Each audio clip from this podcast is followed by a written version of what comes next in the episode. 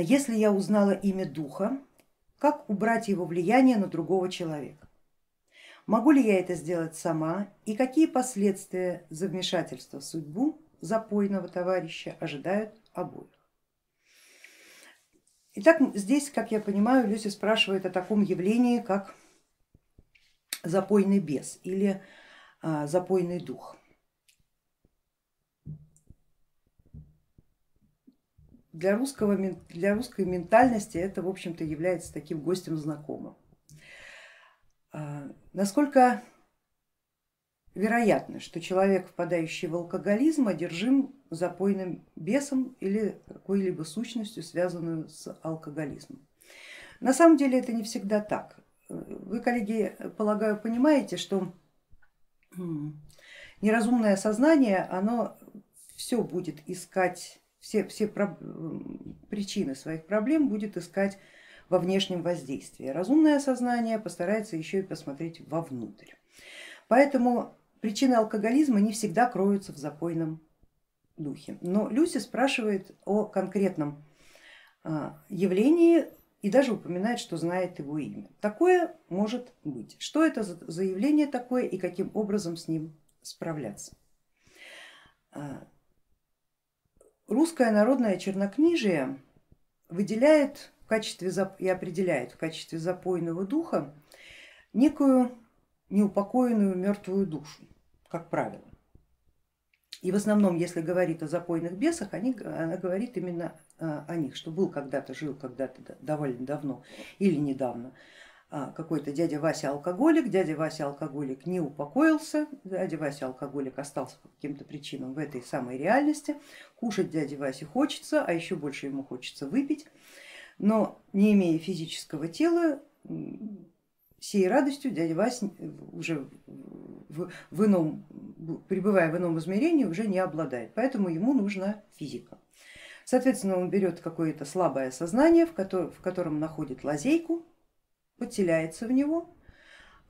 Слабое сознание не способно сопротивляться, особенно в период алкоголизма, и рано или поздно вот эта вот структура, бывшая когда-то живой, овладевает ныне живущим алкоголиком целиком и полностью. Так бывает? Так бывает. Как еще бывает? Бывают программы, которые специально заточены на алкоголизм. Это порчи, так называемые порчи. Имен они, как правило, не имеют, да, они имеют определенные коды, вербальные, невербальные, но это не имя. Иногда имеют числовые коды, иногда имеют звуковые коды. В любом случае такие программы, они делаются всегда специально. Делаются мастерами, колдунами, оккультистами, делаются на определенном канале. Эта тема достаточно подробно у нас разобрана в предыдущих наших беседах. Все, что связано с порчей, все это есть. Вы можете обратиться к этой теме и освежить память или получить какую-то дополнительную информацию. Мы еще раз, да, к вопросу вот в данный момент порчи обращаться не будем. Бывают жители других миров. Вот их как раз в основном и называют бесами, то есть предполагая, что это не когда-то существующее сознание, жившее здесь, а чистый пришелец, вредоносная сущность, которая в нашем мире, в общем-то, обитать не может, но каким-то образом проникает, подселяясь в плотное тело, начинает пользоваться его по своему усмотрению. Как правило, в последний случай редко когда бывает связан с алкоголизмом. Обычно у подобных сущностей немножко другие цели и задачи здесь.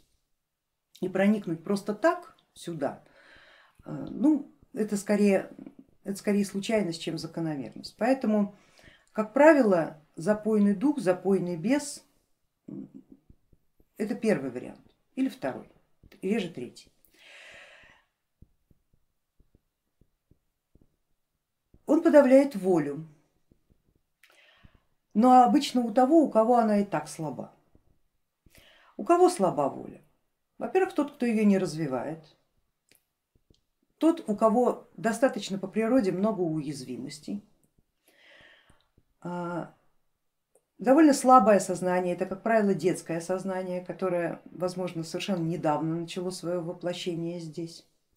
И, конечно, это такое сознание, которое никто не защищает. То есть обычно без рода, без племени, а если у него и есть род и племя, то такого, такое существо, такого человека род выводит как бы на периферию собственных интересов, выводит его в мертвое пространство, в общем-то как бы прикрываясь им и выставляя его как козла отпущения на все грядущие проблемы.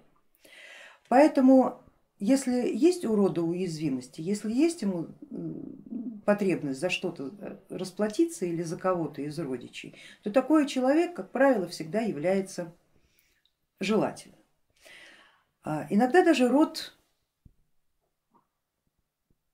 ну, не то чтобы табличку на него вешает, да, что это свободное сознание, которое, с которым можно обращаться как угодно. Ну, в общем-то, всячески дает понять, что если вдруг случится что, никто за него не вступится, и если возникнут такие необходимости, то этого гражданина можно брать. Судя по вопросу Люси, мы здесь, очевидно, имеем проблему с близким человеком, потому что Люси занимается этим вопросом и даже знает имя того существа, который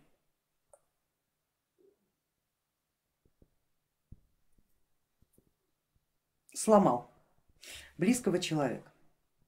Та воля оказалась сильнее другой воли. Но есть определенный страх, что логично, да, эти вещи неизвестные, как с ним бороться, как с ним справляться, довольно сложно. Обычно, когда такая программа, давайте будем называть ее программной, личностной или математической, внедряется в человека, ее довольно быстро можно исключить из сознания, если также быстро ее диагностировать. То есть пока она не прижилась, пока она не пустила корни, все можно исправить. Здесь, в общем-то, уместен будет пример Амелы. Те, кто занимается на общей теории магии, на старших уроках, уже на уроках по скандинавской мифологии, знают, что мы там очень подробно изучали этот вопрос Амелы и саму символику Амелы, и ее биологическую сущность, ее биологическое проявление, и механизмы ее внедрения в здоровое растение. И вот здесь приблизительно точно такой же механизм может быть. Амела, когда вселяется в дерево, она ведь не сразу его поражает, не сразу проявляет себя на этом древе. Она сначала как бы в затаенной форме находится внутри него, постепенно, постепенно делая его слабее. В этот процессе, на этот процесс иногда уходит года три, я сейчас рассказываю про Амелу. В этом процессе она начинает постепенно менять генетический код самого дерева. Таким образом, чтобы оно стало не просто слабее, а воспринимало вот эту инородную сущность как свою собственную. Именно поэтому запойные люди очень с большим трудом идут на какие-то радикальные шаги для того, чтобы избавиться от этой своей части. Здесь тот же самый пример, как и с Амелой. Ее впоследствии, сколько ни вырубая, она все равно прорастет. Поэтому ее, конечно, дерево от Амелы обычно берегут с самого начала, и э, знают э, лесники и садовники, что если Амела появилась, справиться с ней бывает достаточно сложно. Там уже идут в ход серьезные химикаты, там уже идут в ход серьезные обрубания всего, чего только возможно, то есть ампутация практически полностью э, здоровых побегов, только чтобы э, избавиться от возможных пророщенных семян Амела. Здесь тот же самый принцип. Когда такая программа вселяется в сознание, она проявляет себя не сразу. Она сначала должна пустить корни и сделать волю человека слабее, а вот по человеку это уже начинает проявляться периодически. Приступы ярости, смена настроений, впадание в депрессию совершенно без причины. Но, как правило, это неумение контролировать свои эмоции, потому что эмоциональная сфера, она захватывает, захватывается этим этой силой в первую очередь. Точно так же, как Амела, захватывая дерево, прежде всего работает с регулированием потоков воды, которые поступ, поступ, получает дерево. Амела, Амеле нужна вода, а ее у нее нет. Вот точно так же и у в уцеленной сущности та же самая ситуация.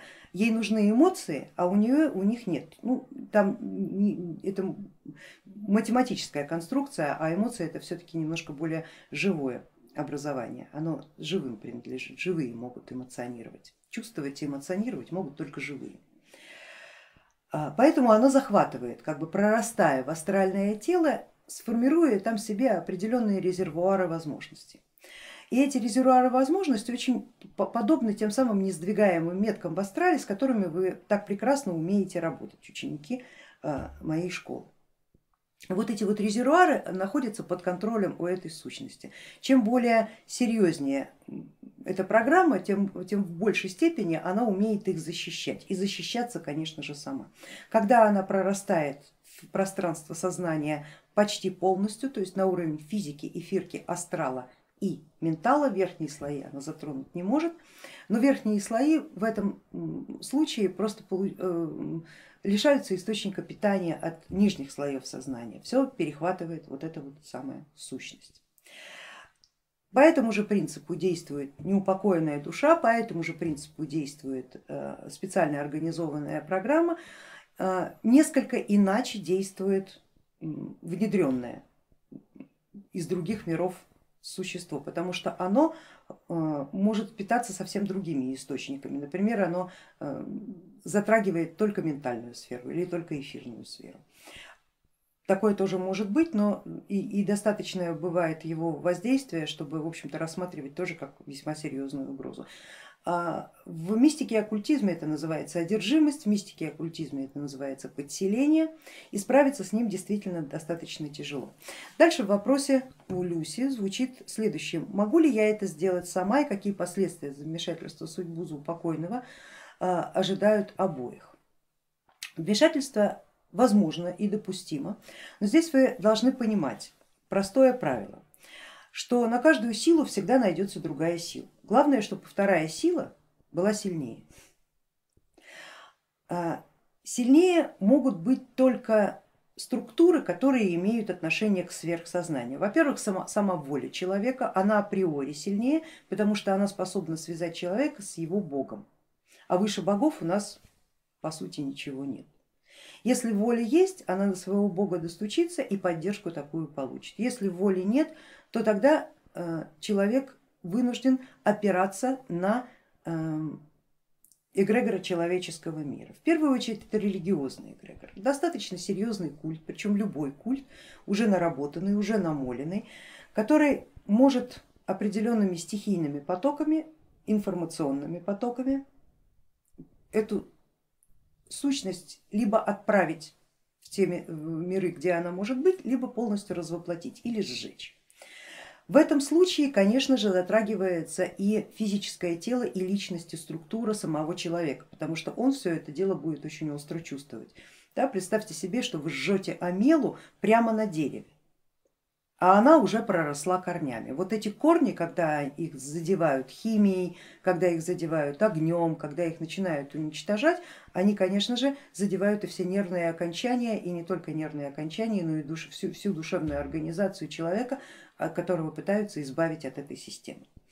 Сама же сущность, живя в сознании человека долго, становится полуживой. То есть таким образом она становится разумной в определенном смысле слова, но прежде всего она хочет жить, и за жизнь свою она будет бороться. Единственное, что у нее есть, это физическое тело самого человека, поэтому такова эта причина, почему люди, из которых пытаются вот эту программу извлечь, ведут себя очень агрессивно, неадекватно и иногда настолько агрессивно, что лучше от таких людей, в общем-то, слабому существу держаться подальше.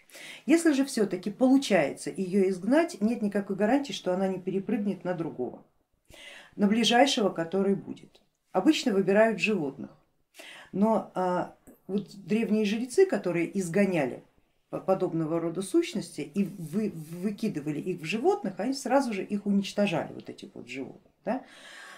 Любым способом, но сразу, сразу через умершление. Да, по определенному ритуалу есть гарантия, что в этот раз неупокоенный все-таки уйдет в те миры, где ему, в общем-то, самое место. Второй вариант магический. Он достаточно сложный, здесь нужно иметь навык ритуальной практики, пересаживания вот этой самой сущности в определенный э, артефакт, то есть достаточно такую плотную э, структуру. Обычно использовались для этих целей камни, статуэтки, амулеты, они запечатывались заклятием, хоронились где-нибудь в земле, в песке. Но иногда они всплывали на поверхность. Да? Вот очень хороший фильм был в девяностые годы «Джуманджи», я думаю, что многие его смотрели. Вот это вот как раз образец такой одухотворенной вещи, да? Вот такой одухотворенной программы, которая всегда вылезала на поверхность. Да? Полежит, полежит, полежит пару сотен лет, потом опять вылезает. Вот. Но это если, конечно, ее запечатать хорошо. Как правило, изгнание идет по какому-то определенному каналу, и только лишь маг, оккультист или жрец может гарантировать того, что эта сущность ушла. Обычно она старается перепрыгнуть в слабейшего. Слабейшими являются животными, слабейшими являются дети, слабейшими являются больные люди и, к сожалению, на сегодняшний момент женщины. Именно на сегодняшний момент, потому что, конечно, раньше так не было, именно по причине того, что женщина, если они находятся в религиозной среде, если они находятся в родовой среде, они находятся за мужем, под мужем, как правило, они уже не имеют поддержки богини-матери, которая их защитила бы в любом случае. Они не имеют поддержки своих богов, которые их защитили бы в любом случае. Вы знаете этот закон, за раба идущая рабой становится, поэтому если женщина крещенная, мужчина крещенный, то здесь, в общем-то, кроме как к попу бежать, обращаться, пожалуй, и некуда. Поэтому а, здесь возможно просто агрессивная реакция самой системы. Поэтому, если, Люси, вам такой ответ мой будет. Если вы неопытный маг, если вы никогда этого не делали, а судя по вопросу, вы действительно никогда этого не делали, и знания одного имени здесь, в общем-то, недостаточно, потому что здесь надо еще уметь, во-первых, открыть канал, а потом закрыть канал за ним, то есть дверь плотно и на ключ завернуть, чтобы он обратно не вылез. Либо пересаживать его, также грамотно, с запечатыванием всех оков, всех ключей. Это надо иметь знание, это надо иметь мастерство. Если вы этого не умеете, то лучше, конечно, обратиться к специалисту. Но мой совет будет вам еще один. Лучше самого человека этого никто не сделает. Потому что, когда изгоняешь подобную сущность из человека, представьте, что вот это вот все вырывается с корнями. В человеке остаются незаполненные зоны. И если сразу не начинать их заполнять, если сразу не напитывать правильной силой, чистой силой воли, то свято место, как говорят в народе, пусто не бывает. Туда обязательно что-нибудь да залезет. И не факт, что точно такое же. Не факт, что именно это самое. Поэтому, коллеги, всем вам мой совет. Соблюдайте гигиену своего сознания, развивайте волю, внимательно следите за своим настроением и настроением своих близких. Это важно, потому что это первый сигнал. Первое, к чему они цепляются, это к эмоциям. Человеческие эмоции самые вкусные, самые сильные. Человек, в отличие от очень многих живых существ, способен переживать огромнейший диапазон эмоций в единицу времени. Это очень мало кому дано. У нас, может, мозгов мало и где-то знаний не хватает, но вот с эмоциями у нас все великолепно просто. И мы эмоционально чувствующие существа. Люди развивали всю жизнь именно эти сферы сознания. Стоит ли удивляться, что они у них самые сильные? Поэтому на, вот на такие вещи стоит обращать внимание в самую первую очередь. Запойные бесы, хотелось бы даже отметить, в основном цепляются к человеку на кладбище. Там пространство межмирья, там они имеют право быть, там им не запрещено. Поэтому, если вы ходите на кладбище, озаботьтесь своей защитой. Никогда, во-первых, там ничего не ешьте и не пейте, не таскайте туда детей. Я об этом говорила, говорю и буду говорить. Помните, что вы должны заботиться о себе сами. Вот, поэтому поберегите себя, поберегите своих детей, внимательно следите за своими близкими, изучайте систему своего рода, знайте, что если вам кто-то дорог, вы должны заботиться о нем тоже, а не только о себе, в том числе и о гигиене его воли, гигиене его эмоций. И все будет хорошо. Вот. Вам, Люси, я желаю всяческого благополучия и успеха в выбранном пути. Бороться за алкоголика — это всегда дело тяжелое, очень тяжелое. Вот. Но женщины, говорят, способны не на такое.